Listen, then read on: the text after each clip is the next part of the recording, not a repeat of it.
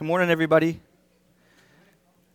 Um, so I'm gonna I'm gonna get started with um, with the Word of God before we get too too far into anything else I want to say. Um, so if you if you have a Bible and you want to follow along, we're going to be looking at two Peter one, um, and two Peter. Oh, I, I must have sent the wrong passage to Kim or Pam. I must have just said the wrong name also. Um, I'm unreliable when it comes to verbal communication. And, and it's 2 Peter 1. 2 Peter 1, not 1 Peter 2. I'm, I'm sorry about that. Um, so I'm going to read from the English Standard Version. And if you all have um, your Bibles and want to follow along, if not, um, you can look on your phone or you can just listen to me. Um, a lot of times when people wrote to churches and sent letters in ancient times. People couldn't read, so they could simply hear. And that certainly is how Jesus taught. So we can trust the Lord to, even if you're a video learner, He can still work through words. So I'm going to read um, our passage for today. If you guys could just try to listen with your hearts, this is the very word of God through His apostle Peter. By the way, Lord, help me be disciplined. Um, I, as I was preparing for Sunday, maybe it's because we don't usually read from Peter as much as we read from Paul and the gospel writers. But I was struck at the fact that for many of us who read the gospel, we know about Peter. You know, Peter's like the guy that we quickly identify with as an apostle. You know, he's the guy who um, was impulsive and but fully dedicated and loyal. He jumps on the water when Jesus says, Come. But then he, like all of us, he freaks out when he sees the winds and the waves. He's the guy who cuts off the guy's ear because he loves his Lord. And then he's the guy who, who denies even knows Jesus when he's afraid of the, the servant girl warming himself outside the trial. And, um, and, and I just, I was just struck by the, the thing that I can just take for granted. Like 2,000 years later, we're able to hear from Peter. Like, this is that Peter who was turned upside down by Jesus whose life was just blown apart and then re put together again by the Holy Spirit on Pentecost, who was filled with the Holy Spirit, who died as a martyr for his Lord, who saw Jesus for three years in the flesh, walked around with him, listened to him, loved him with all his heart, failed terribly at being a disciple at a crucial moment in Jesus' life, and then was restored with all kinds of love and tender mercy by Jesus. This is that guy. We get to hear his specific brain today. Like, he's right here, you know? It's, it's a miracle. So here's Peter talking to us, more importantly, full of the Holy Spirit, writing the very words of God to us. Simon Peter, a servant and apostle of Jesus Christ to those who have obtained a faith of equal standing with ours by the righteousness of our God and Savior, Jesus Christ. May grace and peace be multiplied to you in the knowledge of God and of Jesus our Lord. His divine power has granted to us all things that pertain to life and godliness. Through the knowledge of Him who called us to His own glory and excellence, by which He has granted to us His precious and very great promises, so that through them you may become partakers of the divine nature having escaped from the corruption that is in the world because of sinful desire.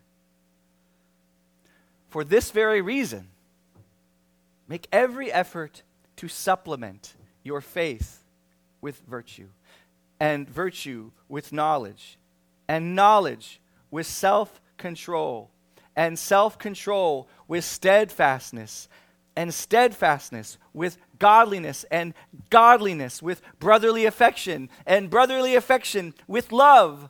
For if these qualities are yours and are increasing, they keep you from being ineffective or unfruitful in the knowledge of our Lord Jesus Christ. For whoever lacks these qualities is so nearsighted that he is blind, having forgotten that he was cleansed from his former sins. Therefore, brothers, be all the more diligent to confirm your calling and election. For if you practice these things, you will never fall. For in this way, there will be richly provided for you an entrance into the eternal kingdom of our Lord and Savior, Jesus Christ. Therefore, I intend always to remind you of these qualities. Though you know them and are established in the truth that you have, I think it right, as long I am, as I am in this body, to stir you up by way of reminder, since I know that the putting off of my body will be soon as our Lord Jesus Christ has made clear to me. And I will make every effort so that after my departure, you may be able at any time to recall these things. This is the very word of God. Lord, I pray that your word would go out today. I pray that you would have mercy on me, a sinner. I am freshly aware uh, from the last two weeks of vacation of um, how much I need you and how far I am from being fully conformed to the image of your Son. And so I pray for mercy on me, and I pray for mercy on all of us as we listen to your word. God, thank you for your word. We just heard about a church that apparently hasn't had a, a people that haven't had your word in a thousand years in a church. And here we are, able to hear it freely and see it freely. knowing, God, that our lives will end on this earth, that we are not promised even tomorrow. Knowing that you are a holy God who judges all. How unbelievably blessed we are to have your word and to be able to hear your gospel and to be able to be saved through your gospel and to be able to be kept by your truth.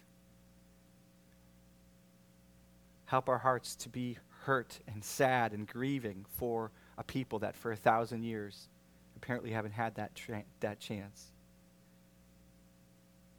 And help us to treasure today what you have to say to us and be affected by it. All this, Lord, is possible. Not just possible, God, but I believe, Lord, all this is what you will literally work towards through your spiritual power in us through the Holy Spirit today. In Jesus' name we pray. Amen. Amen.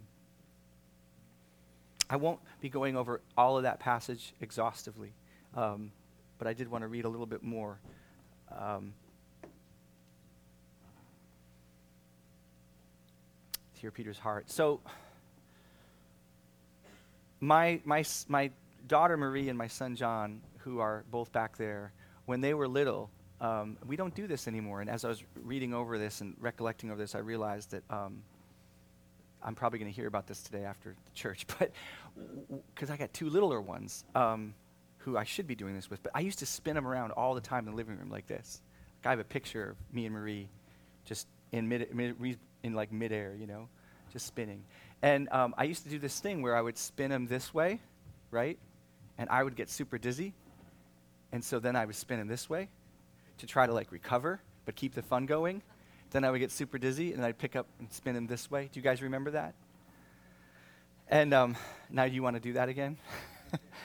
Marie's not sure. John is sure. Um, but I, I, would just, you know, you, you get it. You, you, get dizzy this way, so you have to try to do something to get you back over this way, right? And, and um, I, I feel like that's a lot like what it means to, to walk with God as a Christian. Like holding on to and living out the, the many truths that God gives us in His Word can be like that. Like we we come in to Jesus through uh, this truth that we're saved by grace through faith, that it's n- not our doing.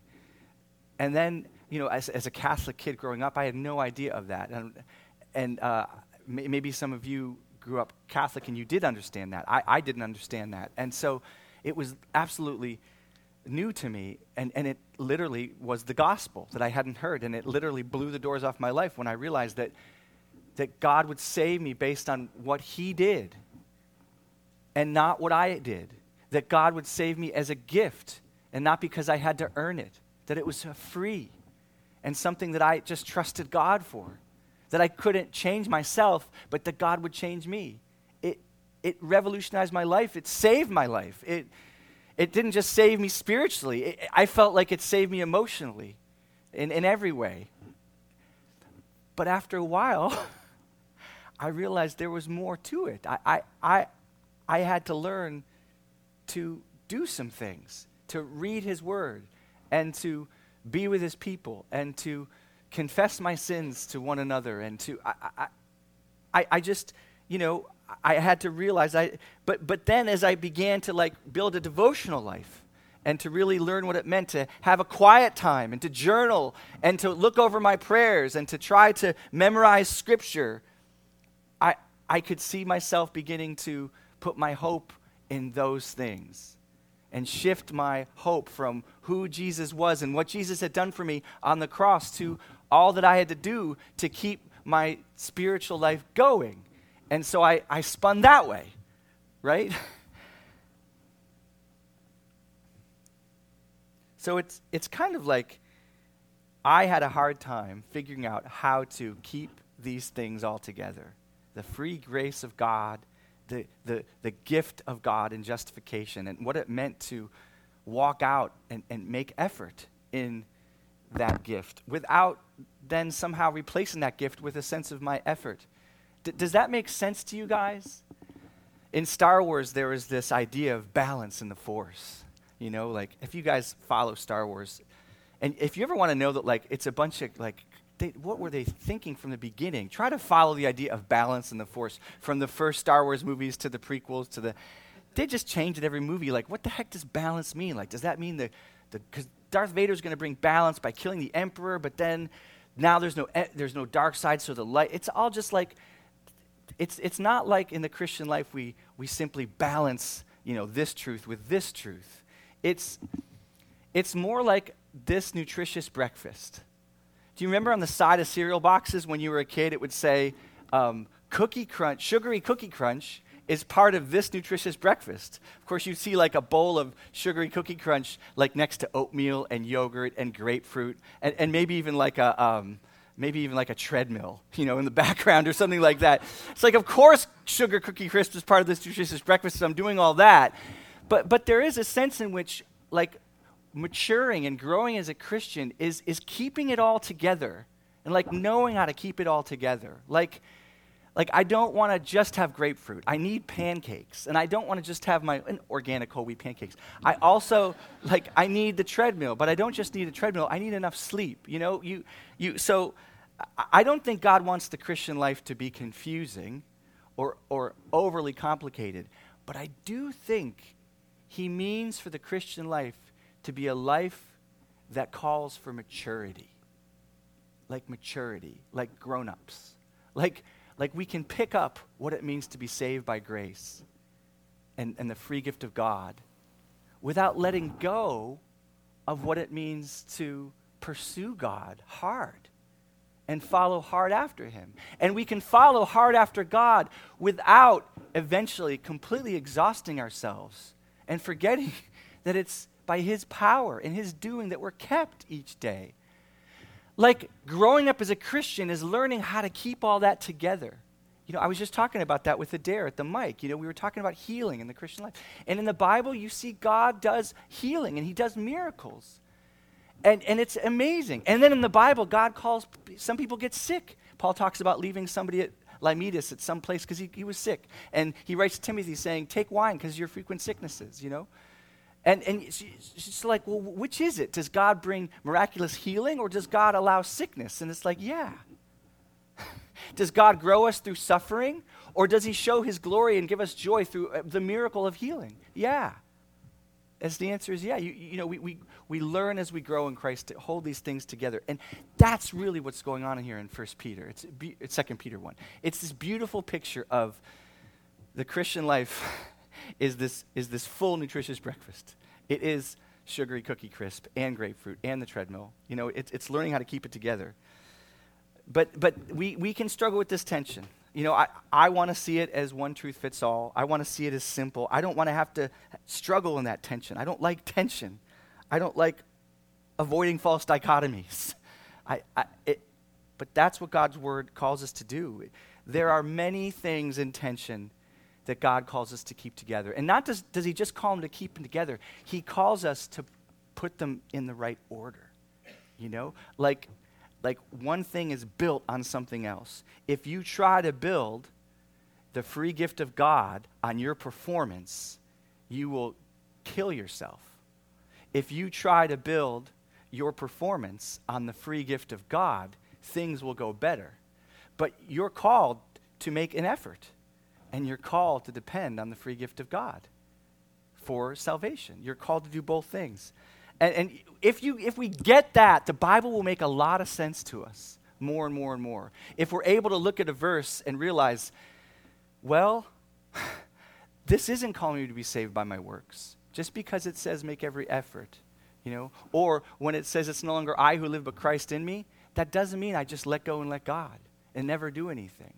It, the, the, if you recognize there, there are different pieces that you got to keep together and you grow this way, the, the tensions will begin to become more and more bearable. And not just bearable, they will start to really help you mature.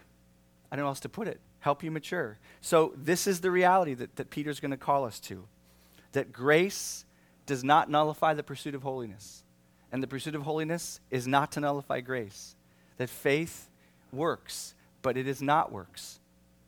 That uh, the Spirit works inside us to work out power in us that we would work.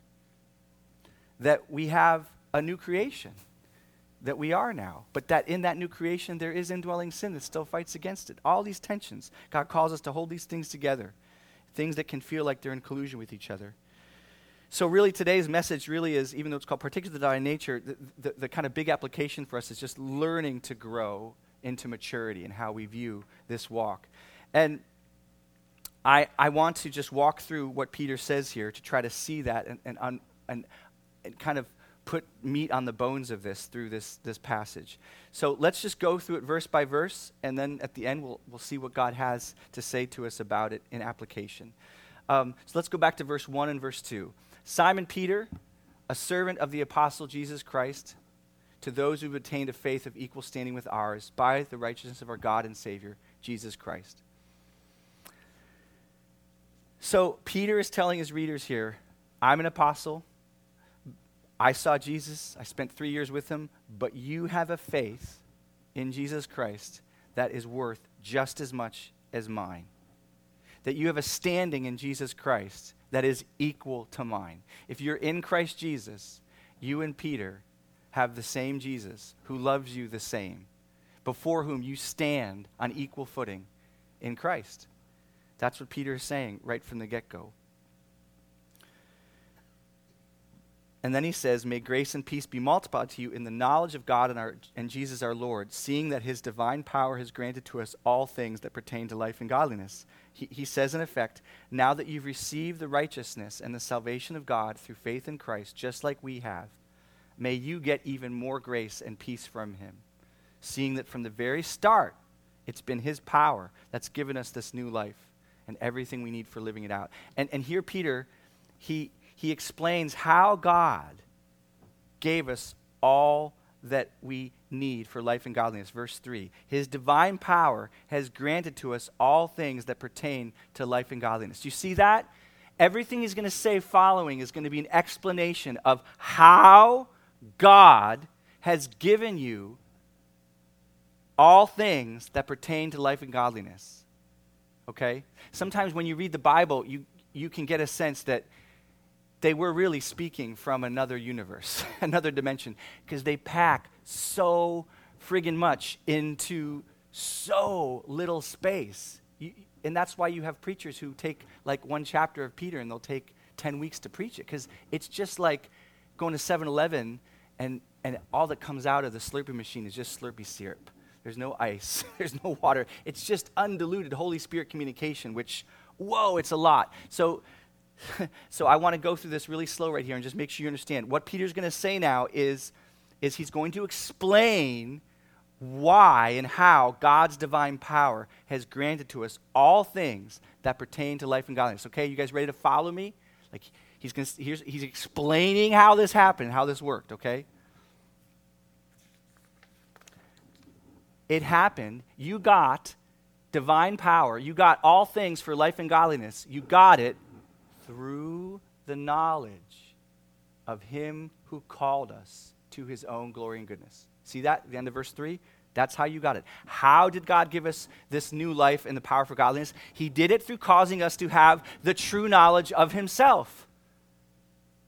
He gave this knowledge to us when he called us by, through his own glory and goodness. This is Peter saying, You received everything you need to live for Jesus when you saw Jesus Christ truly in your heart. When you really got the gospel, you got everything you needed to live for him and through him. That's how we get the power to live a godly life. It's when we see Jesus Christ. And that's why what's happening in Kabul, Afghanistan, is such a, a, a ca- catastrophe. Because without the gospel, those people are not finding Jesus Christ. They're not finding his righteousness. They're not finding how to live with power and joy and sacrifice for him. And worst of all, they're not being justified before God through Jesus Christ, which is what the gospel does. If you guys were here for Mike Christie, he told us all about that doctrine of justification that God says on the last day, when we see him after we die, not guilty, innocent, righteous in my son. But, but P- Peter says, You guys getting my letter, and you guys in this room, Lord willing, you received power for life and godliness when God called you through the knowledge of himself by his own glory and goodness. To save a man or a woman, God reveals himself to them. He shows them how glorious he is, he shows them that he is good. Their eyes open up to see that he is beautiful and he is holy, he is majestic, and he, in his mercy and love and compassion, is for them. Is for them. This is how he calls a person to salvation. He gives them the true knowledge of himself. And, and our next verse is very crucial, verse 4. By which, by which refers to his glory and goodness, by which re- refers to the revelation of who he is, by which he has granted to us, verse 4, his precious and very great promises. So that through them, what's the them referred to? His promises, his precious and very great promises through those promises, we may become partakers of the divine nature. Having escaped the corruption that's in the world because of sinful de- desire.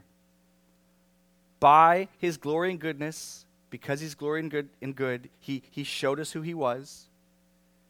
And then he gave us his precious and great promises. And when we put our hope in those promises, our lives were changed. Promises like, whoever comes to me, I will by no means drive away. He gave you that promise, and you believed it, and it changed your life, I hope. Promises like, whoever believes in me will never die. Promises like, the wages of sin is death, but the free gift of God is eternal life in Christ Jesus.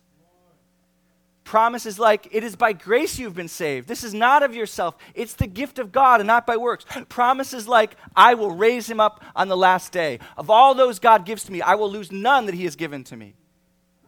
Promises like, call on me in the day of trouble and I will answer you. Promises like, if any man is in Christ, he is a new creation. And on and on and on and on. In our need, we heard these promises and we continue to hear these promises, not threats. There are threats and warnings God makes in His Bible, but that's not the gospel.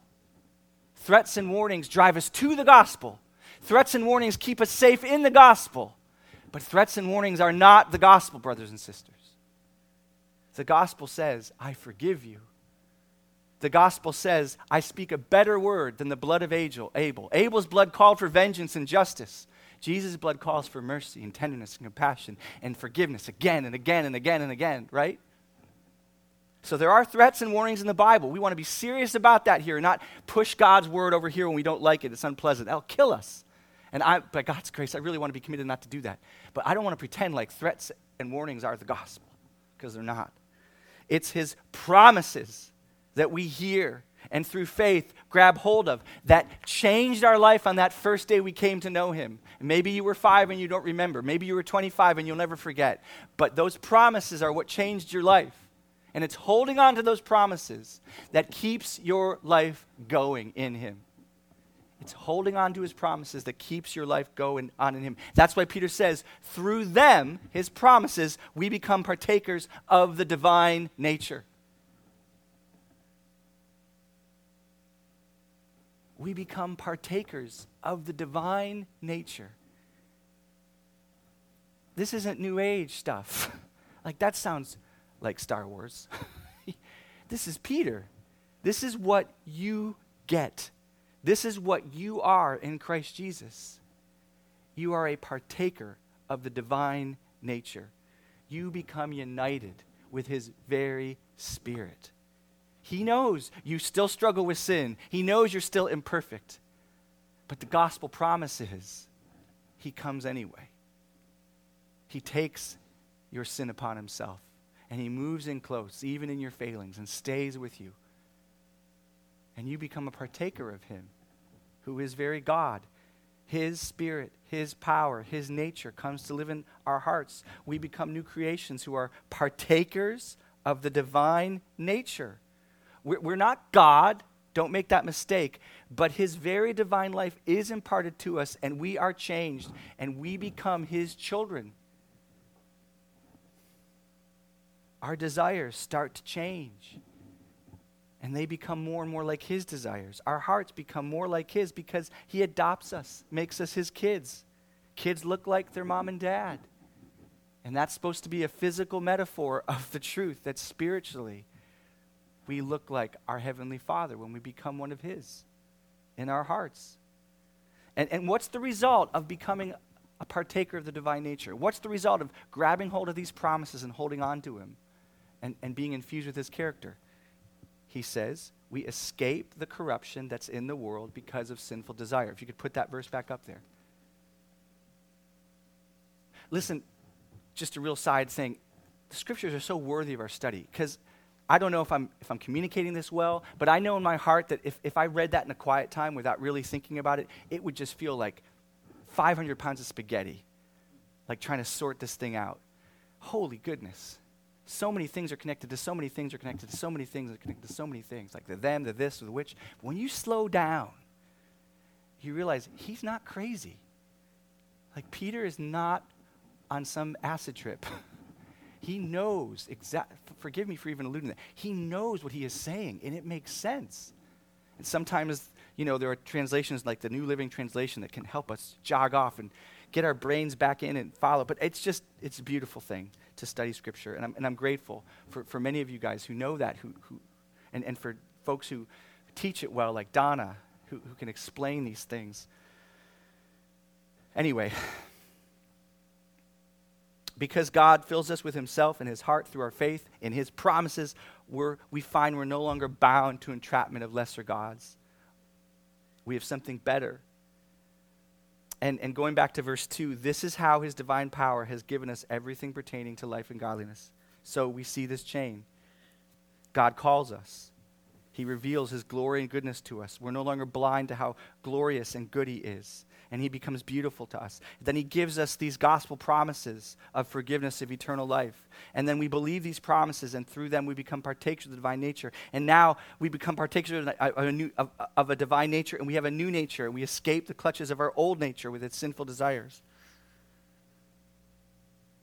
And is that the end of the story? Yay, we're all Christians, we're all great, we can go home. We're new nature people. We're partakers of the divine nature. Yay. Go home, everybody, be partakers. Or, or, or just, no, just know that you're a partakers now of the divine nature and go home and binge watch Fringe, all five seasons, with nachos and Slurpees. You'll be great. No, no, no, no, no, no, no, no. That's not it. We have, we have more to do. And this is where things start to churn and turn. And so, in our first section this morning, there, there's no work of Deb or Brandon or Krishanda or Rob. There's no work for Hannah or Josh. There's no work for you. There's no earning. There's no effort except believing what God says. That's what just happened in everything Peter said. And what Peter said ended with you being a partaker of the divine nature, being a new creature in Christ, being a new creation. And there was nothing you did except believe God. That's what the gospel says. You believe God and his promises. Do you, do you see that? At least you see that that's what Peter just said. You, you just believe these things. You get promises and you hold on to them, and it changes you. And if you haven't come to Christ that way, if you don't believe the promises of God and find your life changed by them, you may not know Him. And so it's important that you see this because this is the only way into the kingdom It's through believing his promises. Our role is completely passive. We receive knowledge about God, and for the first time, it begins to mean something to us. We receive promises. We depend on someone else, this glorious and good God. And, and through faith in his promises, I will forgive you forever. I am your Savior from your sins. All of your sins are on me. Through faith in those promises, we become a partaker of the divine nature. That's it. It's really crucial that you see that, that all you're doing so far is believing God and trusting Him. Mike Chris went over this a few weeks ago how, how hard it is and how tragic it is when we, when we get these things wrong. But maturing is being able to hear what we just heard and then hear more that's different without letting go of that. You know, I think I've said this to you guys before. Some of you, maybe I have before, but Peter reminds people, so I'll remind you guys. I, I, I used to have this phrase that maturing as a Christian is like being able to hold on to two bags. Two bags. You know, if I'm holding on to two bags, I'm growing as a Christian. It's like I'm, you get one bag, and then you see another bag, so you pick it up and you drop the other bag. And then you realize you dropped the other bag, so you pick up the other bag, but you drop the other. No, you got to hold on to two bags. You got to eat the nutritious breakfast with the sugar cookie crisps and the orange juice and the grapefruit. Then you got to do the treadmill and you got to get sleep. You, there, you've got to be able to hold on to these tensions. And now Peter's not going to be afraid to take us on tension coaster now. He's going to take you on tension coaster. Verse 5 For this very reason, for everything I just said in particular, well, there's a particular this in this very reason, make every effort. What? Yes, make every effort to supplement your faith with goodness, and goodness with knowledge, and knowledge with self control, and self control with steadfastness, and steadfastness with godliness, and godliness with brotherly affection, and brotherly affection with love. Whew. Are you guys overwhelmed? For if these qualities are yours and are increasing, they keep you from being ineffective or unfruitful in the knowledge of our Lord Jesus Christ. Let's briefly talk about these virtues, and then we'll talk about connecting them to what we heard earlier. Peter says, Make every effort to pursue goodness. This means moral excellence, doing what's right. You guys, most of you get it, what it means to be a good person. Peter says, Try to be a good person. He is actually saying that, believe it or not. In, in you know, various ethical dimensions of life with work and sleep and marriage, be a good person. Knowledge. This is knowledge concerning the things of God and the will of God, who He is, what He has done, what He wants. Peter says, pursue it, get more, make every effort to grab onto more knowledge. Self control, connected to goodness, the opposite of excess and greed, and the mastery of our passions that abuse us and that we abuse with. Passions of anger when it gets sinful, sexuality when it gets immoral, food when it gets gluttonous alcohol when it turns us into drunkards, media, our phones, money, any appetite that needs and calls for mastery if life is not to become disordered, excessive, and full of just destruction. Peter calls us to pursue steadfastness, patience, perseverance, patience that waits on God's timing, patience that waits for others when they're not where you want them to be, patience that that stands on God's promise in the midst of the pressures of this world. even before we obtain the promise. We wait. Peter says, pursue godliness. That is a, a practical awareness of God in every aspect of life. It is piety, it is devotion to God, it is, it is pray without ceasing, it is just being mindful of God in all things every day. Peter calls us to pursue brotherly affections. It's, it's not just coming to care group or being in a triad, which we'll talk about. I, I think we're going to talk about that next week. Uh, it's not just about um, showing up at, at something, it's about kindness. It's about tenderness. It's about warmth between the family of God, brothers and sisters. Peter says, pursue warmth with each other, affection with each other, kindness. In another place, Peter will say, I, I love this. He says, let your love be fervent for each other. He says, pursue self sacrificing agape love, the king of virtues.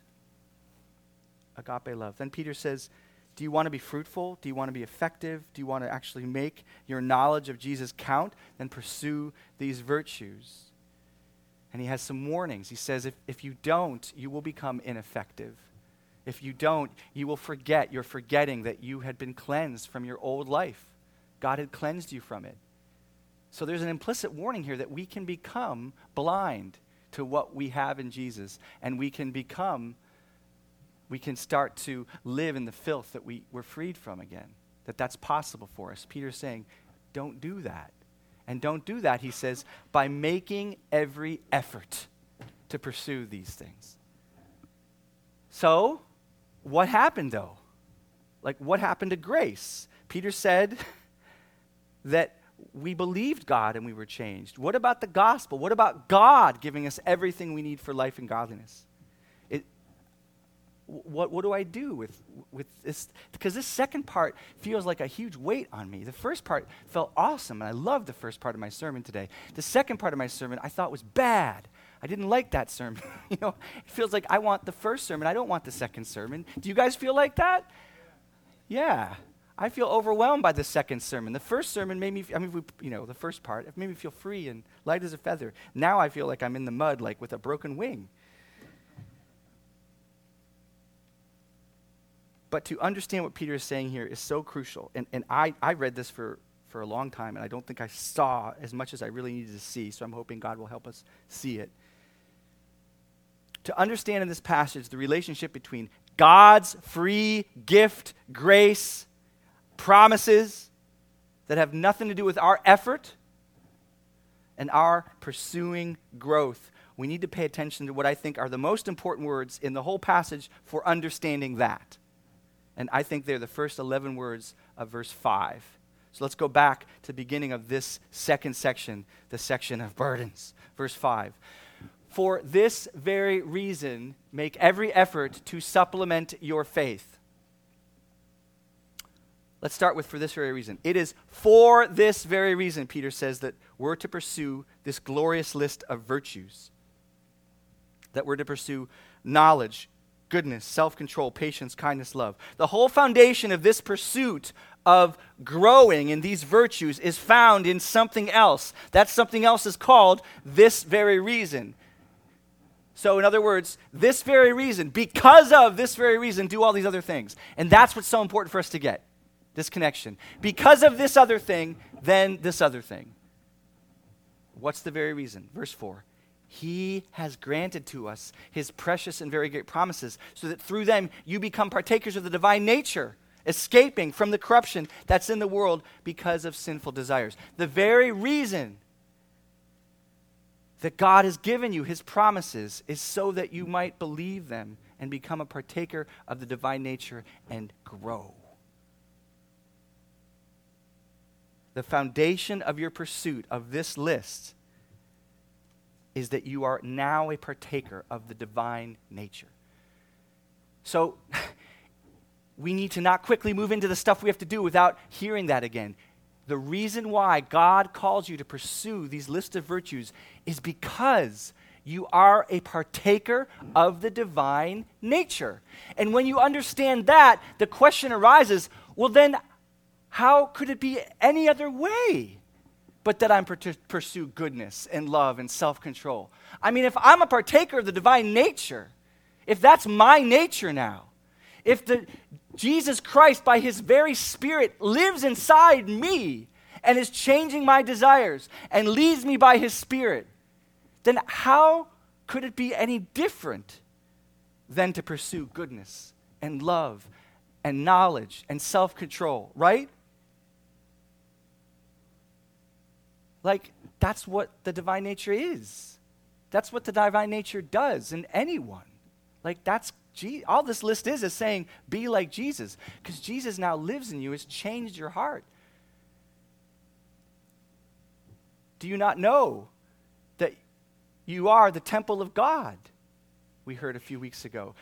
And God's spirit lives inside you. And then look at this. This is really crucial. Make every effort, for this very reason, make every effort to this word supplement your faith. Supplement your faith. When I take my supplements in the morning, vitamin C, I take vitamin C. I don't take my supplement and then say, that's all I need for eating. Like, that's a supplement to eggs and toast and maybe later Chipotle's if it's a good day that's a supplement to that stuff. It doesn't replace it. And it doesn't remove it. It doesn't deprioritize it. I take this supplement. And we got to pay attention to that word supplement. Like he wrote supplement for a reason. The Greek word supplement here, it's this is a little bit off road, but this is good. It's the same word that was used to describe um, in the ancient world. This is really strange, but it's not too complicated. Just listen to me for a second. As opposed to you not listening to me like for the last half hour. Now I want you to listen to me. In, in the Greek culture, a person would, would, would be like a benefactor for a play.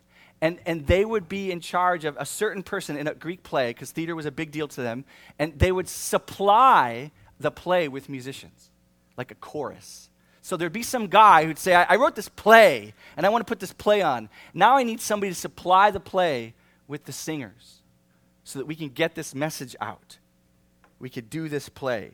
In order for the play to be all it was meant to be, they needed these singers to make it the spectacle it was meant to be. Your faith is meant to show itself, so to speak, by all these virtues that come around and they, oh, they sing about your faith. So you say, you know, I'm a Christian, I believe in Jesus, and like as people get to know you, they're like, man, he's a super kind dude. Oh, that's what's happening. They're, they're, they're, getting like that this is a real thing. Like Jesus, and you guys know that. You, there are people you know who say they're a Christian, and you get to know them, and you're like, gosh darn it, they are a Christian. And you get to know them after year after year, they're just like, oh, like their texts, their phone calls, they're showing up a prayer meeting, they hear your confession, they don't kill you, they uplift you, they cleanse you, and th- that's they're like, oh, that's what's happening. They are they are singing. They're not like Their faith is being shown to you through their love for you and their lives of self control and, and their big heartedness and their grown upiness, their maturity. They're like, the, that's what Peter's talking about here.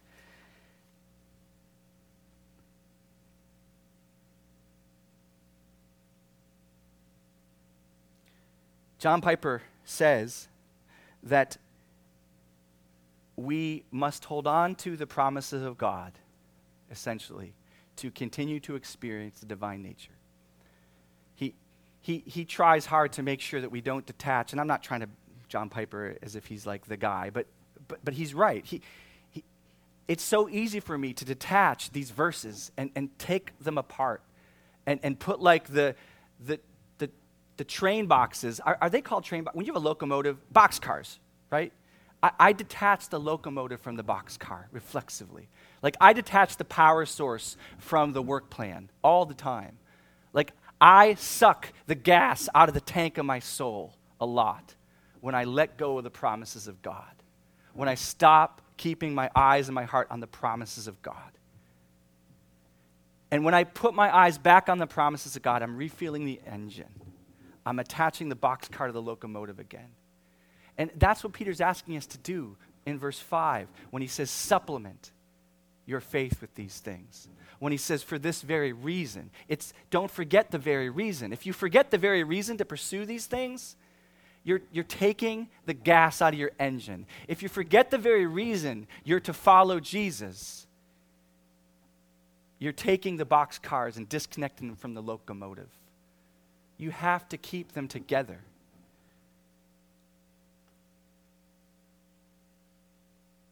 And he, puts it well. He says, The connection between the Holy Spirit and you is the Word of God and faith. The connection between the fuel in your system for following God is His promises and your faith in them. The connection between the Holy Spirit and you is the Word of God and faith. They're like socket and plug. I know I've said this before, but I'm going to remind you anyway. I just love this image. To the day I die, I will be, keep using this in messages as long as I get to preach. When the plug of your faith goes in the socket of God's Word, the Spirit is flowing. Did you hear that? When the plug of your faith goes in the socket of God's word, the Spirit is flowing. The lamp goes on. And Peter would say it this way the connection between the divine nature and you are the promises of God and your faith in them. The connection between the divine nature and you, the connection between God's Spirit flowing in you and out of you, is the promises of God and your faith in them. Pete Piper goes on To become a Christian, you believe the promises of God, like everyone who calls on the name of the Lord will be saved. And he says, to fight sin as a Christian, you believe the promises of God, like, I will never leave you or forsake you. You never outgrow your need to live by faith. We begin and end by trusting. We begin and end by trusting. We begin and end by trusting.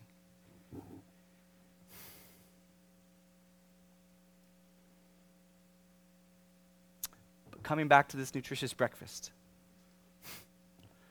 And, and, and there are different components here, and, and maturity is holding them together. While becoming a Christian, experiencing the justifying grace that saves you and calls you forgiven forever is a passive experience that happens to you growing as a Christian and experiencing the sanctifying grace that grows you is active and it happens with you. Do you get that? Did that make sense? It didn't make sense over there in section 104b. While, be, while becoming a Christian, experiencing the justification, experiencing the forgiveness of God, experiencing on that day when God in your heart declares not guilty, saved, born again, that experience happens to you. Just like little Andrew at the hospital a few days ago. He was happy in that womb. And all of a sudden, whatever drugs they put in Laura to get that thing going, it was just, he was, ah, he couldn't stop it. Doctors grabbed his feet or his head. With Marie, they put a plunger on her forehead called a kiwi and they sucked her out. I mean, literally, you know, she didn't have any role in that. That's how she was born. That happened to her. But growing happens with you. You eat, you exercise, you sleep, you walk, you study, you do papers, you go through trials. And in that part, we have a role to play beyond just, ah, getting zapped, getting pulled out of the womb, God crashing into our lives and opening our eyes to the gospel. We make effort but we do so supplying effort to our faith, not replacing it.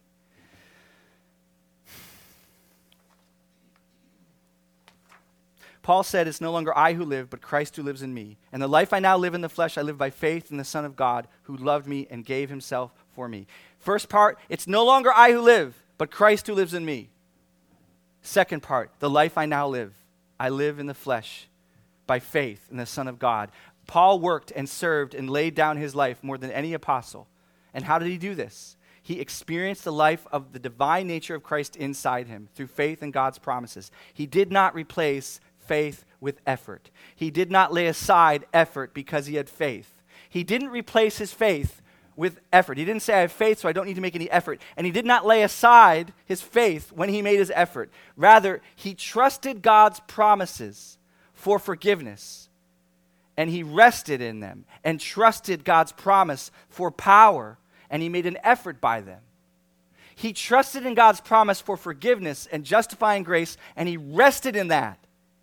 And he trusted in God's promise for power and strength to grow, and he made effort by that. Do you hear that? Dang it. Some of you guys are not moving your heads. I, if, you, if you understood that, nod your head like this.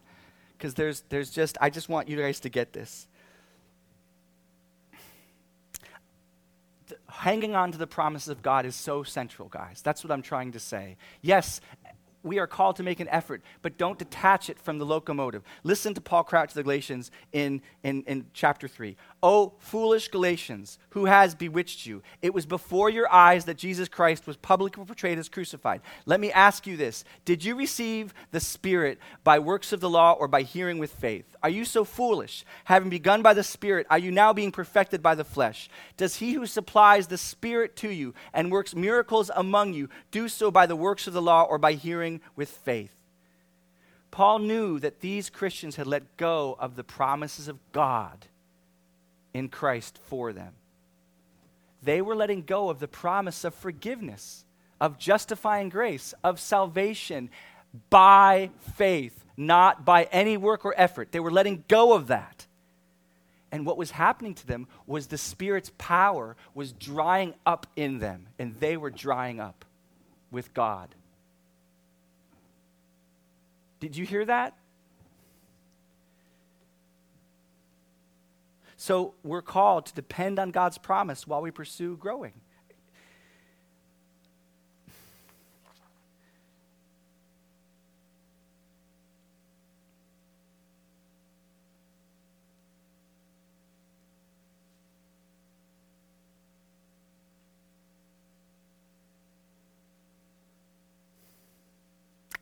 I just want to ask you guys some questions in closing. I, I, I hope that this hasn't been too, um, too confusing. But I, I'm, I'm, I'm, I want to make sure I don't keep going on here at 1151. Maturing as a Christian depends on God's promise of grace while pursuing his call to grow maturing as a Christian is depending on God's promises of grace while pursuing his call to grow. And th- this isn't technically difficult, but it takes maturity to understand that God calls you to not earn, but to make effort. God is not against earning, but he is against um, God is not against effort, but he is against earning.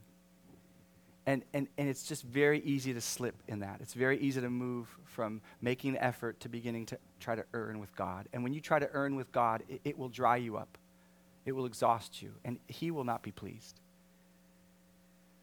God saves you by His grace, He justifies you through the free gift of Jesus Christ poured out for your sins on the cross.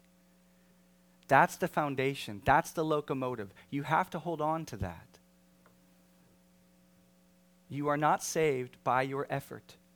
You're certainly not saved by your earning, but you're not saved by your effort. Do you guys remember the story of the tax collector and the, and the, and the, uh, the publican? So the tax collector goes in, I, I think this is in Luke, and, and he, he says, Forgive me. He says, Have mercy on me, I'm a sinner, right? That's all he does. He goes and he can't even look at God.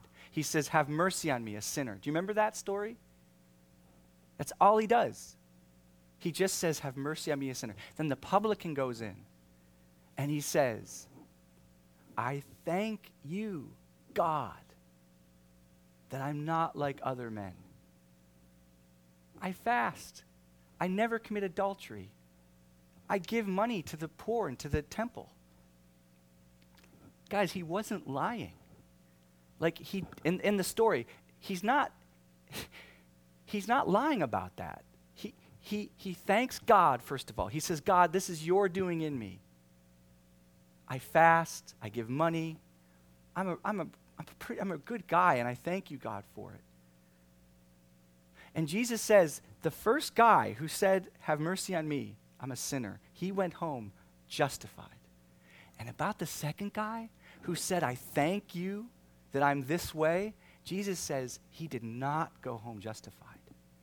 And you know, if that happens, if that continues until the day those two men die, it becomes very grave because what Jesus is saying, in another sense, is that one man is forgiven and one man is condemned before God. The man who is forgiven is the one who didn't put any weight for his eternal destiny on what he did. The man who is condemned by God is the one who, even looking at the grace of God in him, put his hope in what he was doing.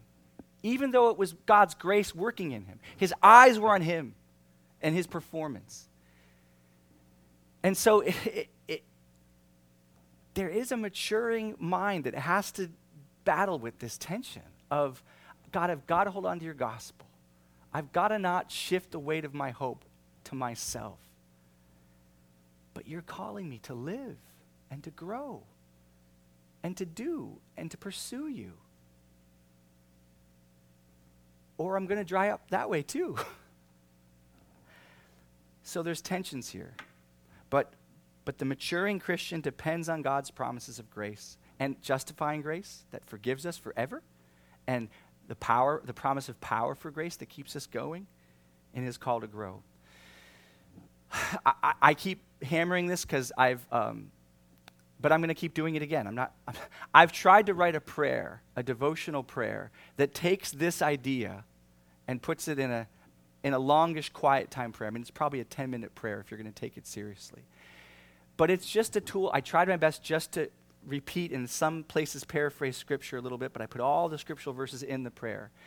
But it's like my best attempt in my whole life of 47 years of being a Christian to try to, as, as succinctly as I can, really encapsulate this idea of what does it mean to hold on to who Jesus is for me as my Savior and not let that go, but not just wallow and be apathetic and not move forward in growing in love and in loyalty to Him and to others. But how do I do that without suddenly becoming burdened and exhausted in my effort and, and because I can. And, and really, the whole prayer is a prayer of promises. These are the promises of God. So it's on our website. If you go to the front of the page, it'll say prayer of daily consecration. And you can look through it. You don't have to use that prayer. But, but listen, it has to look like something for you. So I'm going to end with these three questions.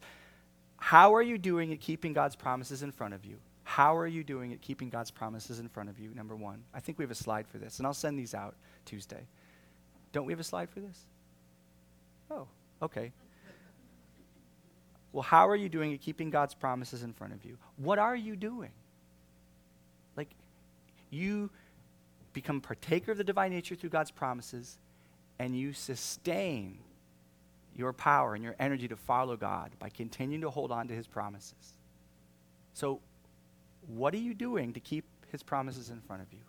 you it doesn't have to look like me or somebody else all of God's kids are different. I'm not going to tell you everybody needs to have a 45 minute quiet time every morning. I'm not telling you that. But I'm telling you it has to look like something that's right for you as God's kid.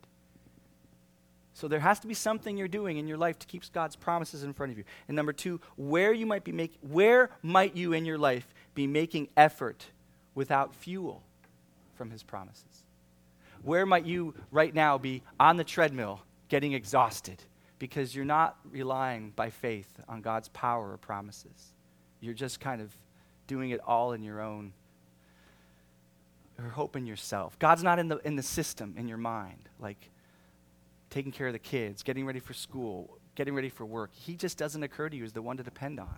It's all about you and you're exhausted. Where you might be making where might you be making effort without fuel from his promises? Third, where might you be making no effort where his promise calls you to effort? Are there areas in your life where, you know, I'm just not doing anything about this? I'm, I'm wallowing in this. I'm spending too much time on the phone, too much time uh, in media. I'm, I'm drinking more than I should. I'm, I'm, I'm looking at things I shouldn't, and I'm not making any effort to break free. And, and in that place, God has promises for you to supply you with strength to move and to grow and not die in that place. So, those are my three questions. How are you doing at keeping God's promise in front of you? Where might you be making effort without fuel from his promises? And where might you be making no effort where his promise calls you to make effort? Does that make sense?